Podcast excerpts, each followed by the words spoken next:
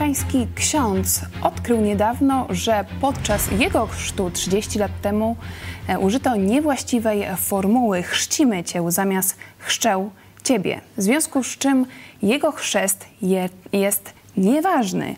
Dlaczego i skąd katolicy mają mieć pewność, czy ich chrzest jest właściwie ważny? Kto powinien o tym decydować? O tym w dzisiejszym programie Którędy do Nieba. Zapraszam serdecznie.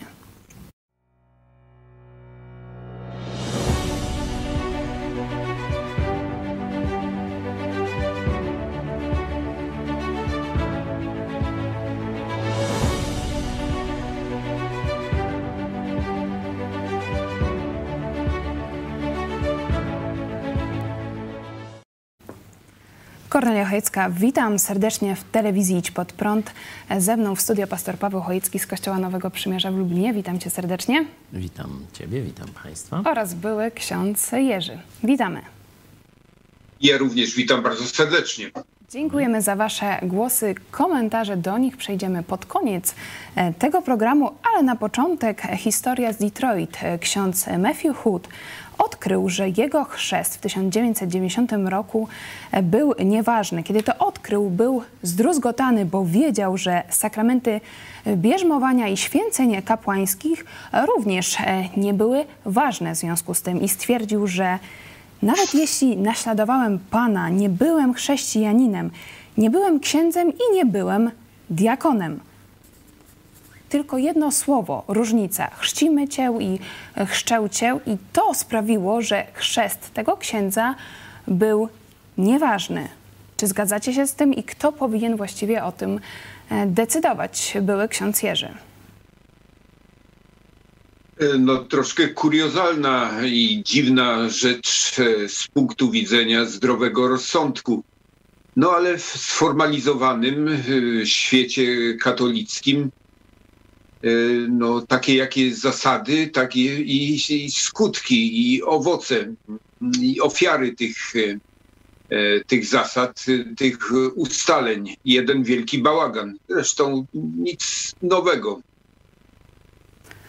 Ciekawostka, że hierarchowie stwierdzili, że sakramenty, których udzielał ksiądz Hood, są nieważne, ale z wyjątkiem chrztu.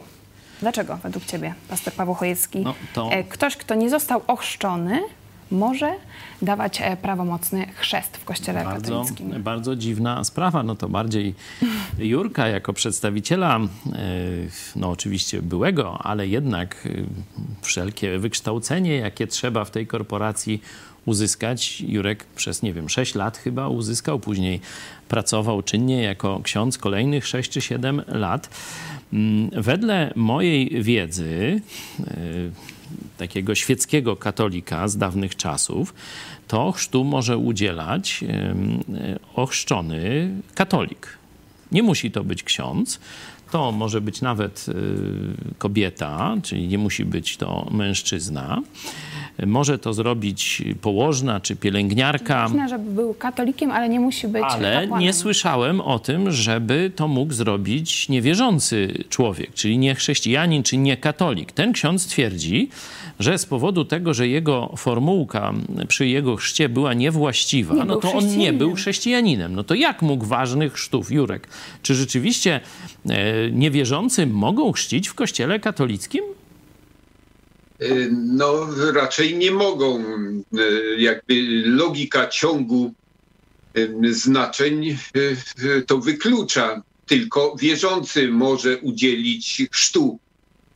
Tak, w oficjalnej nauce rzeczywiście tak jest, że w szczególnym przypadku każdy, kto został ochrzczony, może udzielić chrztu w kościele katolickim.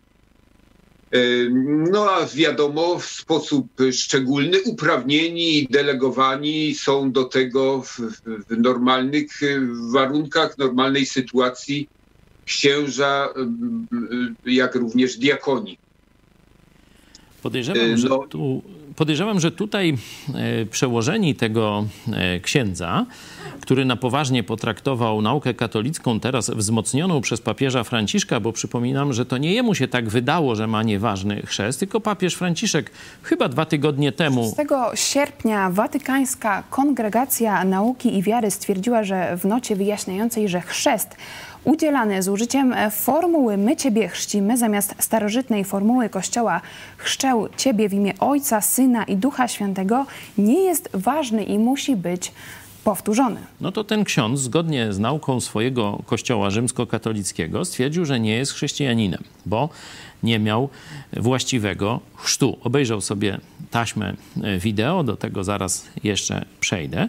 Ale tutaj myślę, że jego hierarchowie oszukują ludzi teraz, bo jeśli on nie był chrześcijaninem, tak jak sam twierdzi, ponieważ nie miał ważnego chrztu, do tego też jeszcze przejdziemy, czy w ten sposób Jezus powiedział, że człowiek staje się chrześcijaninem, no to te jego chrzty też były nieważne. Tylko żeby nie robić ogromnego zamętu, bo on prawdopodobnie kilkadziesiąt, może kilkaset osób ochrzcił, no to byłby ogromny zamęt. Jak tam sakrament spowiedzi, czy tam któraś jego msza nieważna będzie, no to tam się nic nie stanie. No ale zobaczcie, czyli tu powiedzieli, że te sakramenty są nieważne, a tu z jakichś niewiadomych przyczyn on jako poganin, niewierzący, szafował te sakramenty chrztu w sposób ważny, nie? Wedle tej organizacji. Czyli, myślę, że tu zrobili szwindel. Nie trzeba być księdzem, można być nawet nie chrześcijaninem, ale ważne jest, żeby użyć tych konkretnych słów, o których wspomniałam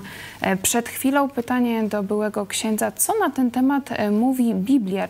Czy Jezus zalecał stosowanie jakiejś konkretnej formuły przy chrzcie?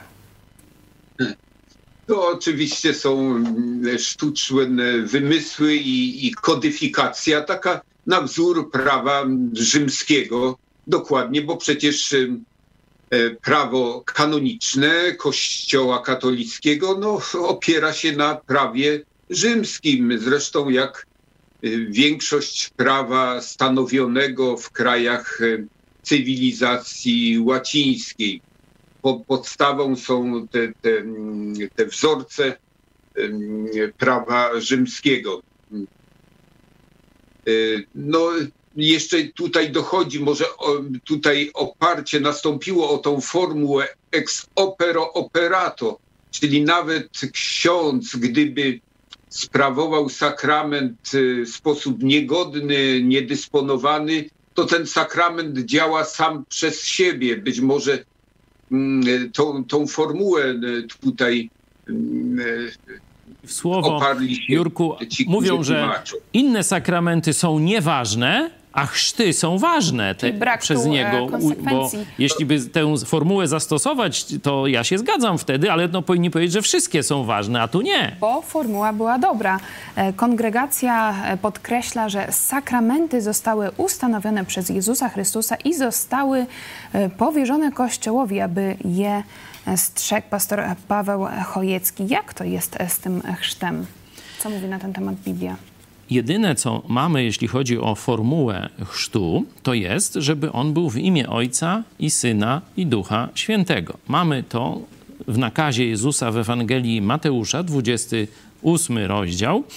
Od wersetu 18 Jezus żegna się z uczniami, mówi: dana mi jest wszelka moc na niebie i na ziemi.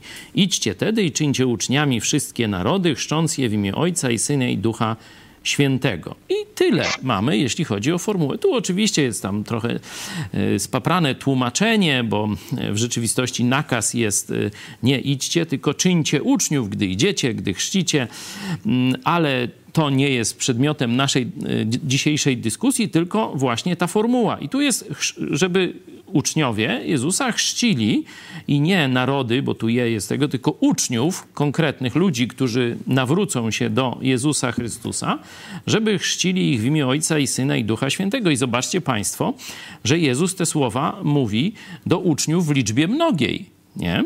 Czyli wręcz ta formuła, która jest potępiona przez Kościół katolicki, chrzcimy cię, że my jako uczniowie Jezusa chrzcimy cię.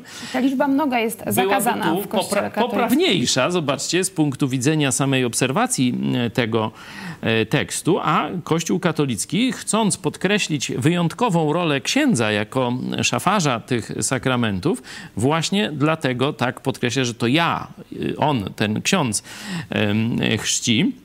Choć mówię, tekst biblijny absolutnie tu nie precyzuje. Ja osobiście nie czepiałbym się tej formuły, czy niekiedy jest tak, że na przykład człowieka niepełnosprawnego we dwóch zanurzamy. Miałem taki przypadek, bardzo pozdrawiam mojego brata w Chrystusie. We dwóchśmy zanurzali. Także wtedy użycie formuły, że chrzcimy cię, to nie, dla mnie nie ma żadnego problemu jakiegoś. A zobaczcie, w Kościele katolickim to już jest nieważny chrzest. On nie jest chrześcijaninem, ten ksiądz. Te wszystkie jego późniejsze sakramenty, jego służba są nieważne. I można tak powiedzieć, że zobaczcie, kaseta wideo uratowała mu zbawienie. Bo gdyby nie kaseta wideo, no to on by nie wiedział, że tam była nie taka formuła, jaką papież zalecił i nie byłby chrześcijaninem, czyli poszedłby do piekła. Rozumiecie to, co z tego wynika? I teraz ty, drogi katoliku, nie wiesz, jaką miałeś formułę chrztu, czy dobrą, czy złą. Być może wszystko, co robisz, jest nic nie warte w myśl nauki katolickiej i pójdziesz do piekła, bo ksiądz powiedział, chrzcimy cię, a ty nie wiesz, bo nie masz kasety wideo. No to kpina normalnie jakaś. Od naszego widza Lublin kasety VHS ze ślubów trzeba obejrzeć, bo może i one są nieważne. A to Kurski z tego skorzystał chyba. To by unieważnienie Kurskiego. Siedział sobie Kurski z Franciszkiem i oglądali taką kasetę. Stąd to unieważnienie. Widać, że coraz więcej ludzi śmieje się z tych unieważnień. Ślub może być nieważny teraz też i chrzest. Przecież wcześniej nie było kaset. To jak można by zweryfikować? Ksiądz Hood mówi, że nie był chrześcijaninem. Teraz, kiedy po swoim odkryciu przyjął chrzest, został wyświęcony, więc w myśl Kościoła katolickiego już znów jest kapłanem. No nie, ale nie znów, tylko dopiero od teraz. Dopiero teraz jest kapłanem, ale chciałam na chwilę znów skupić. To Kurski jest katolickim małżonkiem. Na tych ludziach, którzy brali na przykład ślub, którego udzielał ksiądz, amerykański ksiądz z Detroit, i teraz hierarchowie mówią, że oni się zgłaszali. Nieważne śluby mają. I będą nieważne śluby. Zobaczcie, żyli w związkach cudzołożnych. Zobaczcie, nie tylko śluby, co za bzdety, ale jakie też, z tego wychodzą. Też i spowiedzi, stąd moje pytanie, jeśli na przykład spowiedź ma być unieważniona, czyli jeśli chodzi o moje zbawienie, o przebaczenie grzechów, wkracza trzecia osoba. Nie jestem tylko ja i Bóg, tylko jestem zależna od trzeciej osoby. Jak to wytłumaczyć biblijnie, były ksiądz Jerzy? Nie podejmuje się tego tłumaczenia tych rozporządzeń katolickich. Jestem szczęśliwy, że jestem poza tym. No jedno wielkie przysłowiowe fixum dyrdum, to się nadaje raczej na materiał kabaretowy niż na logiczne rozumowanie i tłumaczenie tego ludziom. Naprawdę to przekracza moje rozumienie Biblii i zdrowego rozsądku. No. Jestem naprawdę zdumiony, że oni dochodzą do takich ustaleń dziwacznych. Co byś poradził katolikom? Teraz myślę, że katolicy nas oglądają, słyszeli news z amerykańskim księdzem, to boją się, że być może ich chrzest też jest nieważny. Skąd mogę wiedzieć, że mój chrzest jest ważny? Zawsze to doradzam katolikom. Jurek robi to samo. Po prostu otwórzcie to, co powiedział Jezus Chrystus, testament Jezusa Chrystusa. Sami przekonajcie się, jak jest, jak wygląda sprawa ze zbawieniem, jak wygląda sprawa z chrztem. Oczywiście mogę wam powiedzieć, ale chciałbym, żebyście też wszystko sprawdzili, czy rzeczywiście to, co mówimy w tych programach, jest zgodne z Biblią. Podałaś bardzo ważny argument, że gdyby to chrzest zbawiał czy włączał do kościoła człowieka, w tym mistycznym jakimś tam sensie, jak to w Kościele katolickim się naucza, to wtedy organizacja albo jej przedstawiciel, czyli osoba trzecia, wkracza między ciebie a Boga jako pośrednika i ona decyduje, to czy mamy błąd ludzki tego księdza. Użył złej formuły. I już niezbawionych iluś tam ludzi wylądowało w piekle. Nie jest chrześcijaninem. No bo zobacz, że przecież część tych jego podopiecznych już nie żyje. W trakcie jego posługi zmarła, czy dzieci umarły małe. No i według nauki katolickiej, no to wszyscy poszli do piekła. Czyli Bóg tego nie widział, nie mógł zareagować? Absolutnie jakieś takie myślenie na kształt jakiegoś kultu, gdzie odmawia się zaklęcia i każdy, kto powie dobre zaklęcie, to tak jak wklepanie pinu do bankomatu czy na telefonie, nie? Że jak nieważne, kto ten pin wklepie, ale jeśli dobrze wklepie, czy złodziej, czy właściciel, no to tam dostanie się do środka. No to zobaczcie, że takie właśnie jakieś magiczne, zaklęciowe, zabobonne znaczenie formuły samej chrztu dał papież Franciszek. Zobaczcie, nie gdzieś w wiekach średnich to się stało. To dzisiaj, jeszcze nie minął miesiąc, papież Franciszek ogłasza, że chrzty będą ważne, czy są ważne, to wstecz działa to prawo, tylko jeśli taka formuła jest zastosowana. Z punktu widzenia Biblii jest to rzeczywiście działanie takie całkowicie wrogie, całkowicie obce idei, którą przyniósł Jezus Chrystus, czyli idei zbawienia przez wiarę.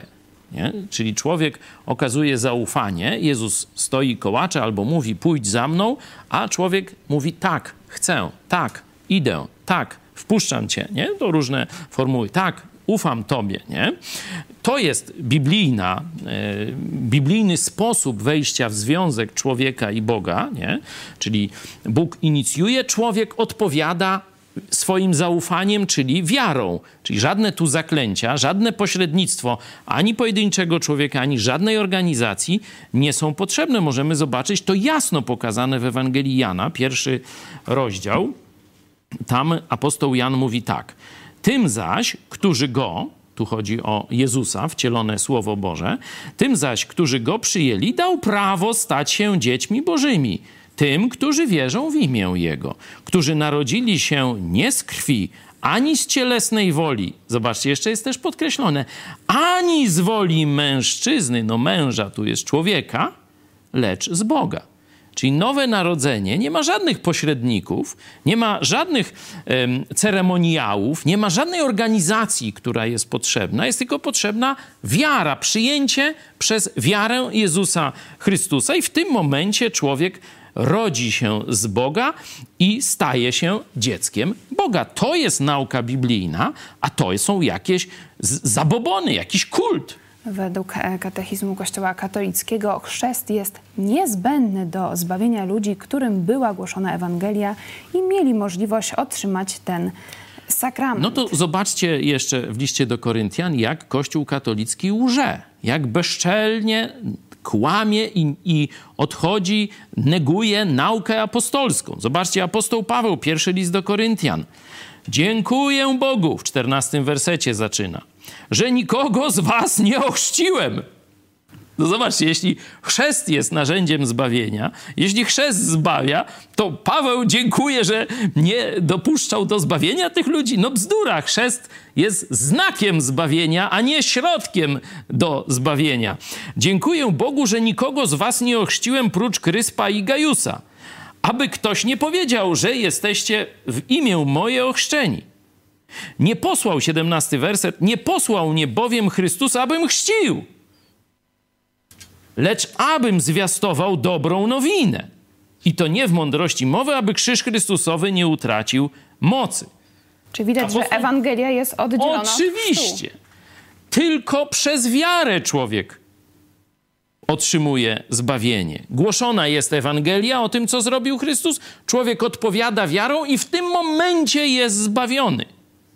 Dopiero dalej, jako już posłuszeństwo swojemu Panu i Zbawicielowi Jezusowi Chrystusowi, daje się na znak tego, że został zbawiony, ochrzcić, żeby publicznie zademonstrować swoją nową wiarę w Jezusa Chrystusa.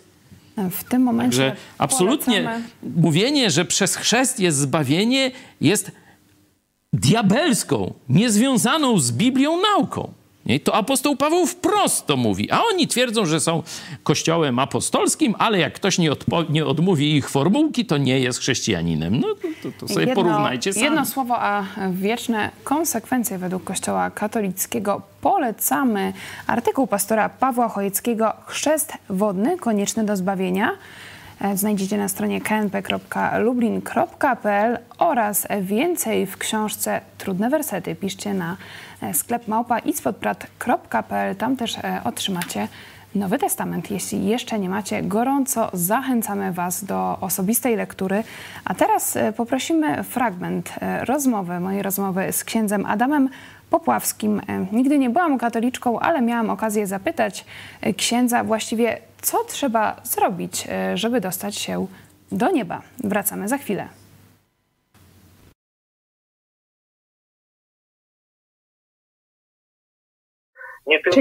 Czyli jakie są te warunki zbawienia według Kościoła katolickiego? No proszę pani, trudno, nie chciałbym teraz tak na szybko próbować powiedzieć. To są takie życie w łasce Bożej, tak?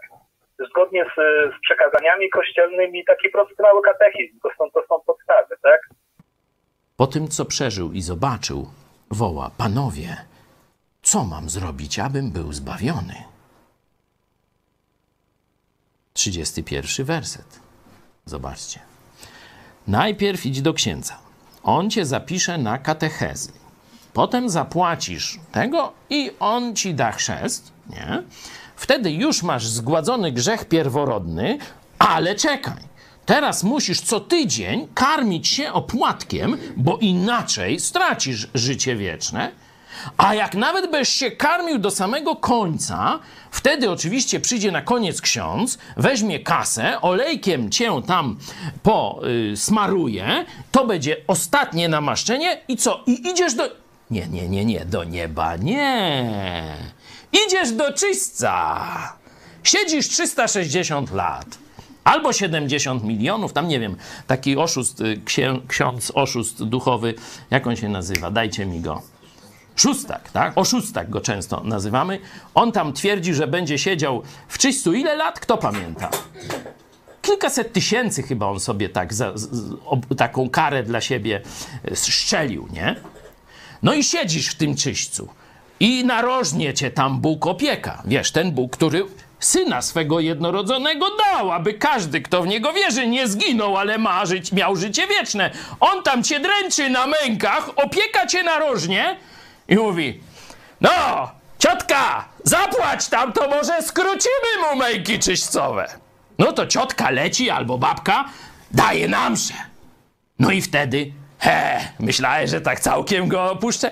Ja mogę mu skrócić z 300 000 na 250 lat. Chcesz dalszego skrócenia? Dopłacisz. No to co roku zbierają zaduszki, będą niedługo. No to tam właśnie się płaci, żeby tam narożnie dziadek nie jęczał za długo w tym czyściu. To jest właśnie zbawienie a la Kościół katolicki. No a teraz zobaczmy zbawienie a la chrześcijaństwo.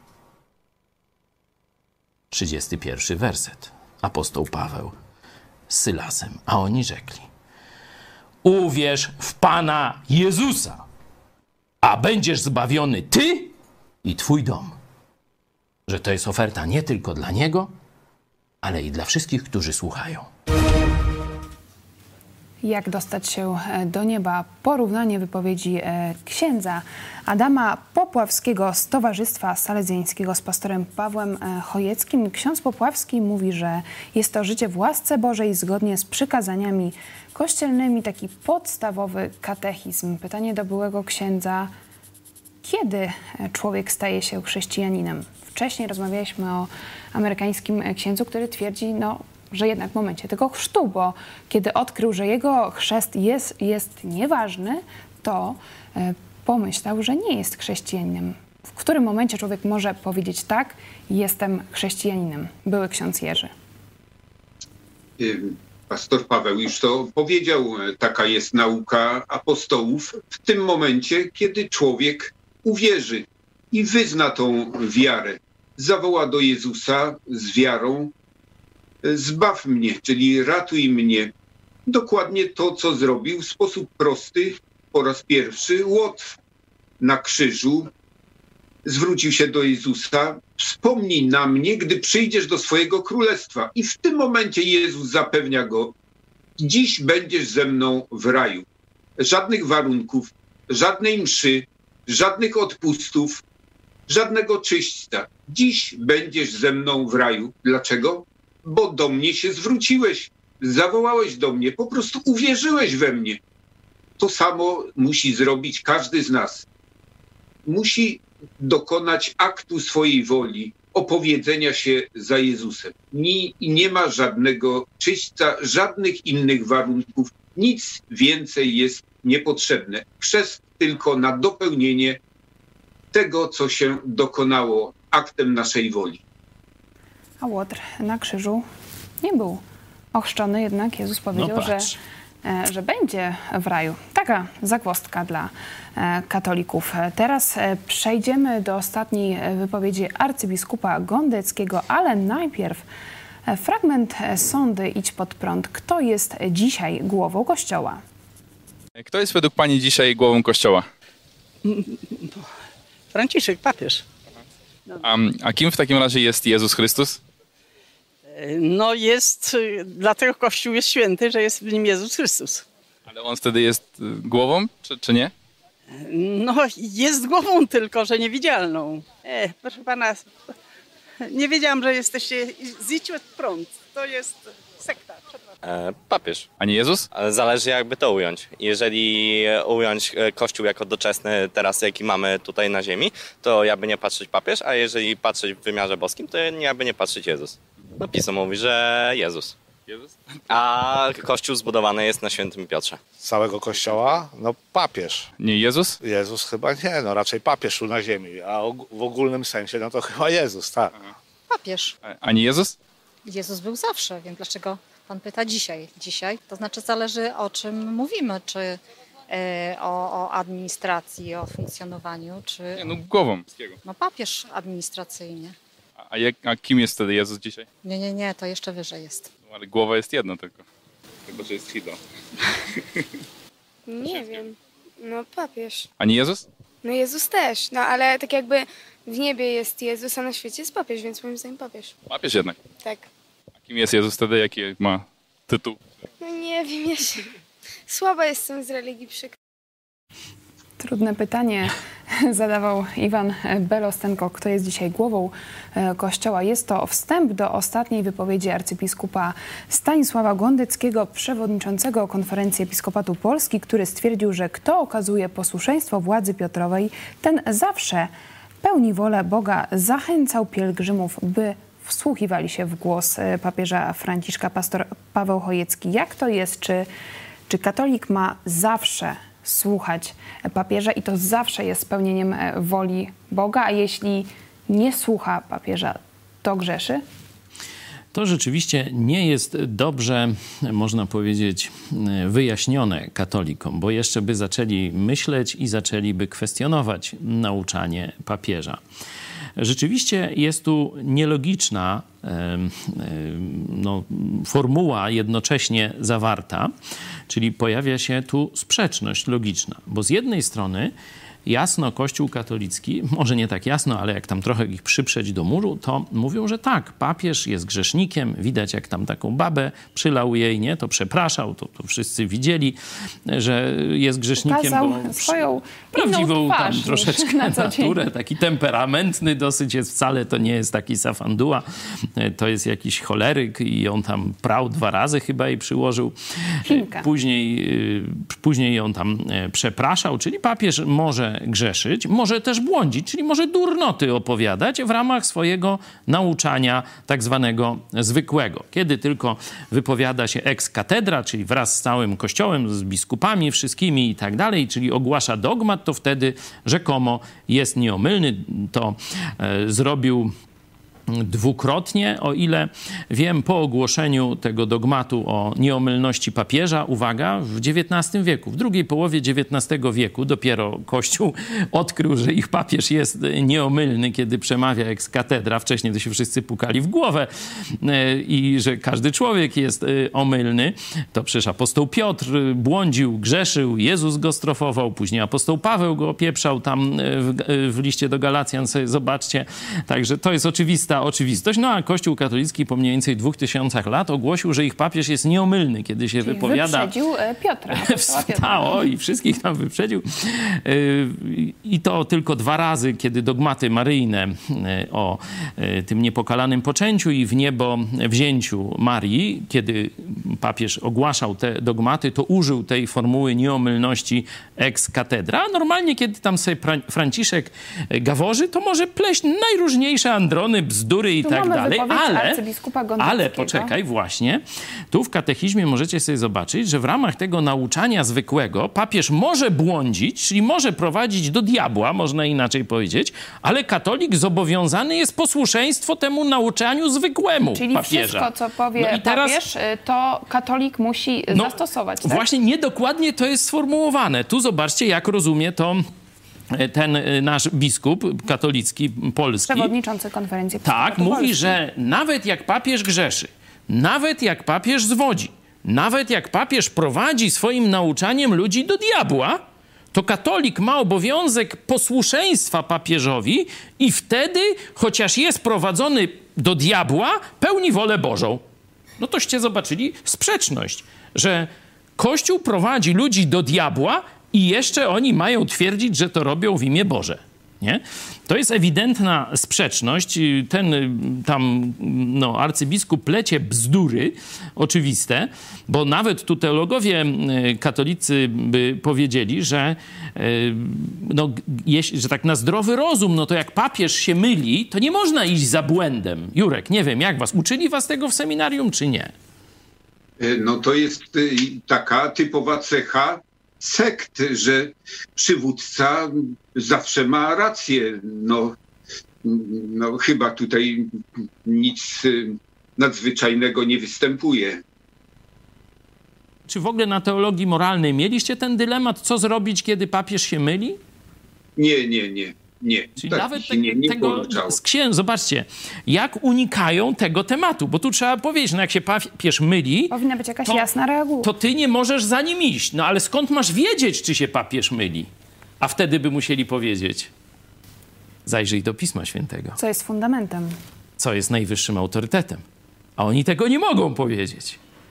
Bo pamiętasz, nawet był tu u nas katolicki taki poseł Sośnierz i on mówił, że wy protestanci to jesteście tacy ubożsi, bo macie tylko Biblię, a my mamy pełne objawienie. Dobromir a te pełne Sośnierz. Objawienie to znaczy, że Kościół, tak zwane magisterium nauczycielskie, urząd nauczycielski Kościoła, magisterium Kościoła może se dowolną prawdę zmienić w Biblii albo dodać. No to jest cecha typowego kultu, a nie żadnego Kościoła apostolskiego. W naszej sądzie. Zobaczcie, jak ta pani się przestraszyła, jak zaczęła, że Idź pod prąd. Chciałam nawiązać. Jaka tresura tych katolików biednych. Starsza pani od razu, jak usłyszała Idź pod prąd, powiedziała, aha, to wy jesteście sektą i my niedawno opublikowaliśmy raport na przykładzie Kościoła Nowego Przymierza w Lublinie i telewizji Idź pod prąd o prześladowaniu i dyskryminowaniu ewangelicznych chrześcijan w Polsce. Pytanie do byłego księdza Jurka. Czy po zrzuceniu sutanny, odejściu z Kościoła katolickiego spotkał się pan z przejawami dyskryminacji, prześladowania w przestrzeni publicznej?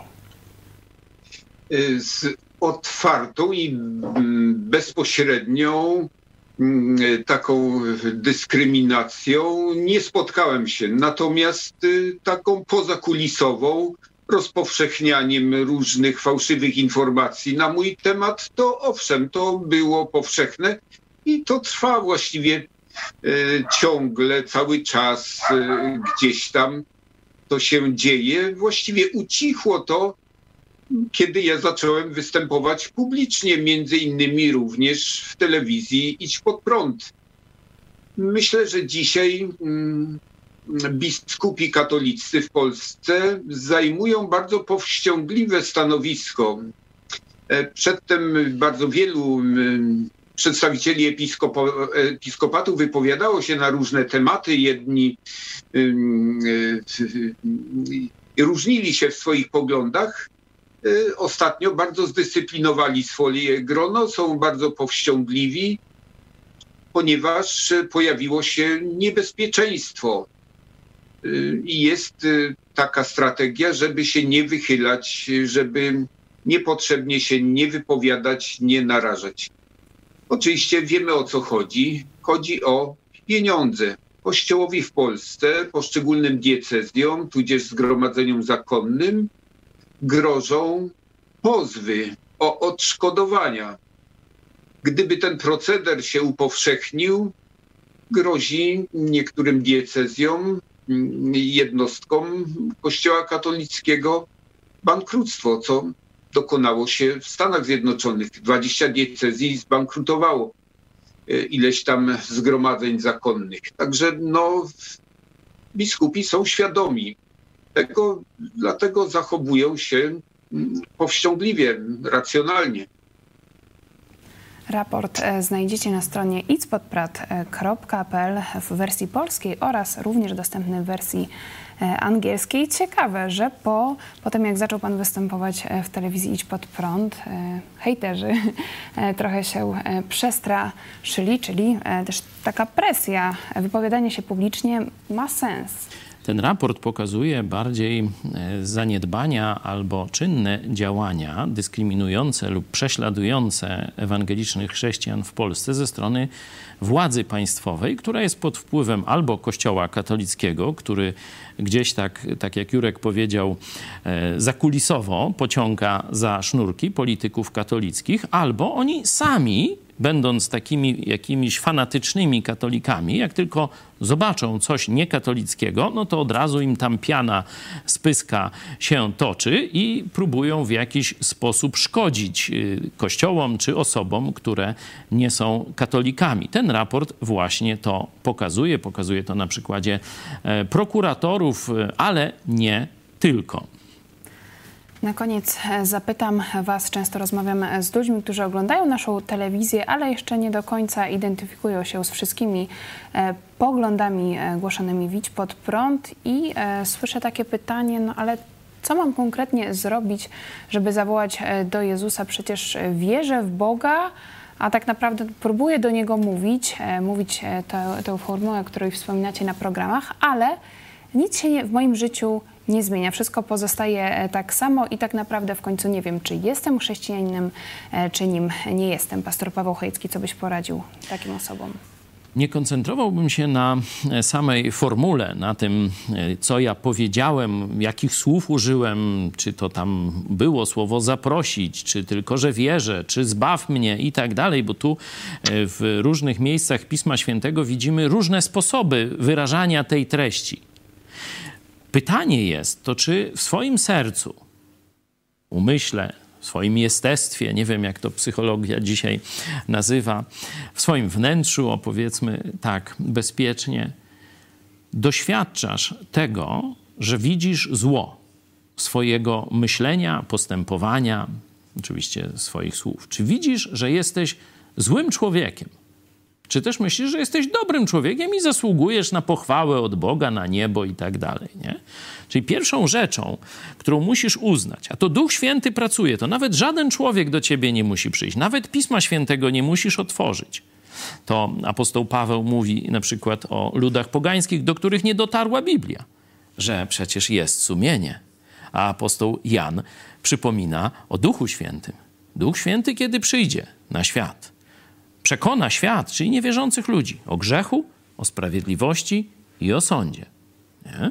Czyli pierwszym krokiem do zwrócenia się do Jezusa jest uznanie tego przekonania, które Bóg za pomocą twojego sumienia, Ducha Świętego, który działa w twoim umyśle. Jeszcze nie pozwoliłeś mu wejść do środka, ale on już działa, wpływa na ciebie.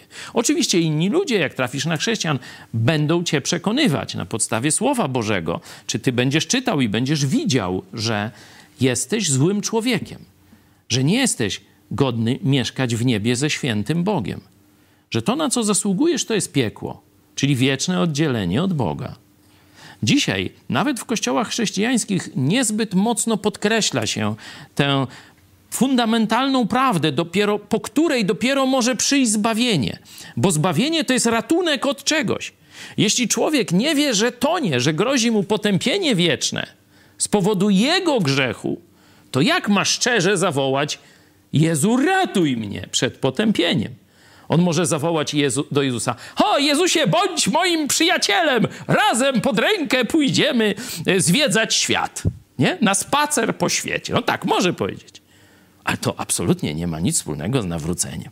Czyli nie formuła, ale otwarte najpierw serce. Uznaj swój grzech, a potem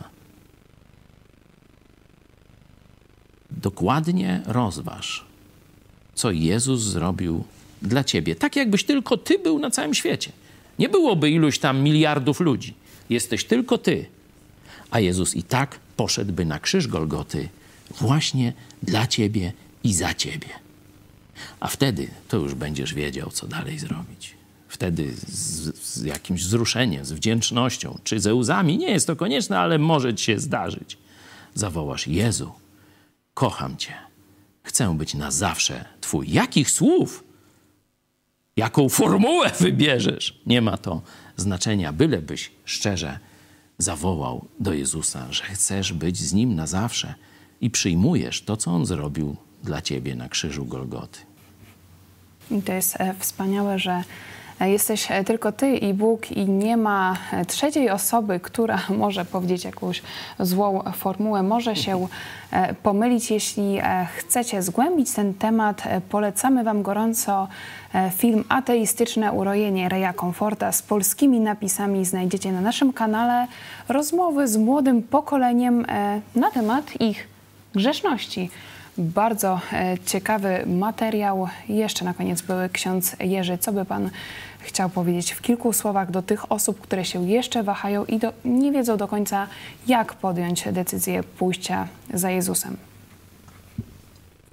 Jeżeli ktoś patrzy krytycznie i trzeźwo ocenia to, co dzieje się wokół nas, widzimy ewidentnie kompromitację Kościoła katolickiego, zwłaszcza w osobach ich hierarchicznych przedstawicieli, zwłaszcza biskupów i co niektórych księży.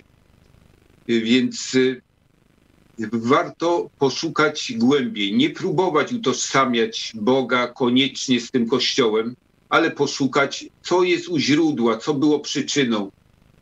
Warto sięgnąć do Biblii, zacząć czytać uważnie, zwłaszcza od Ewangelii, najlepiej tych prostych, pisanych do niewierzących, do Łukasza, Ewangelię Marka na przykład, Łukasza.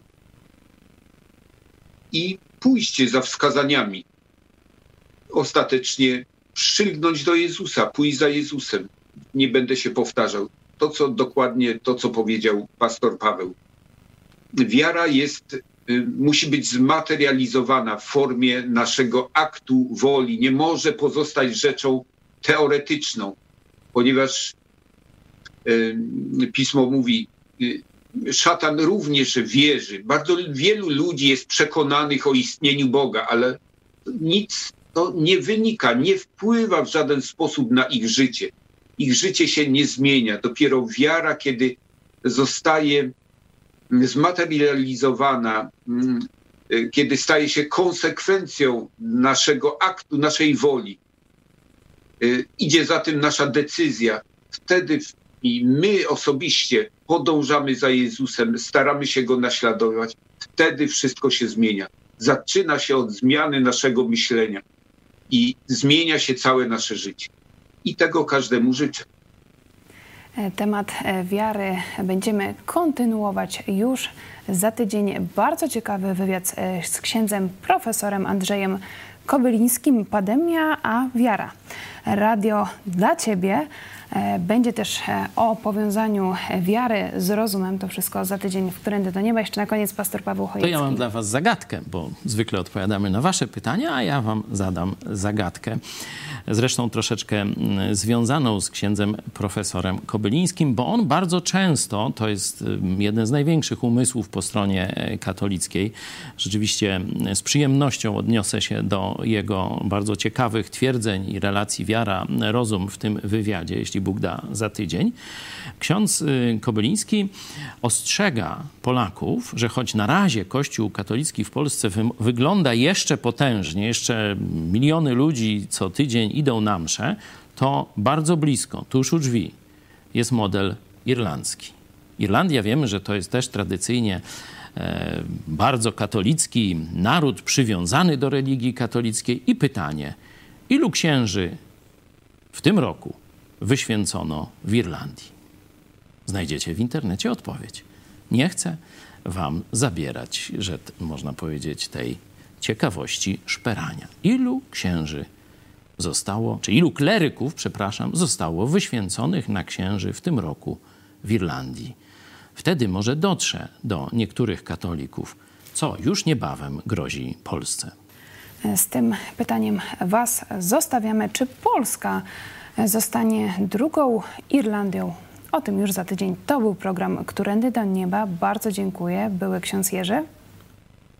Dziękuję bardzo i do zobaczenia. Dziękujemy i do zobaczenia. I pastor Paweł Chojecki. Dziękuję ci serdecznie. Dziękuję tobie i państwu. Dziękujemy wam za uwagę. Do zobaczenia.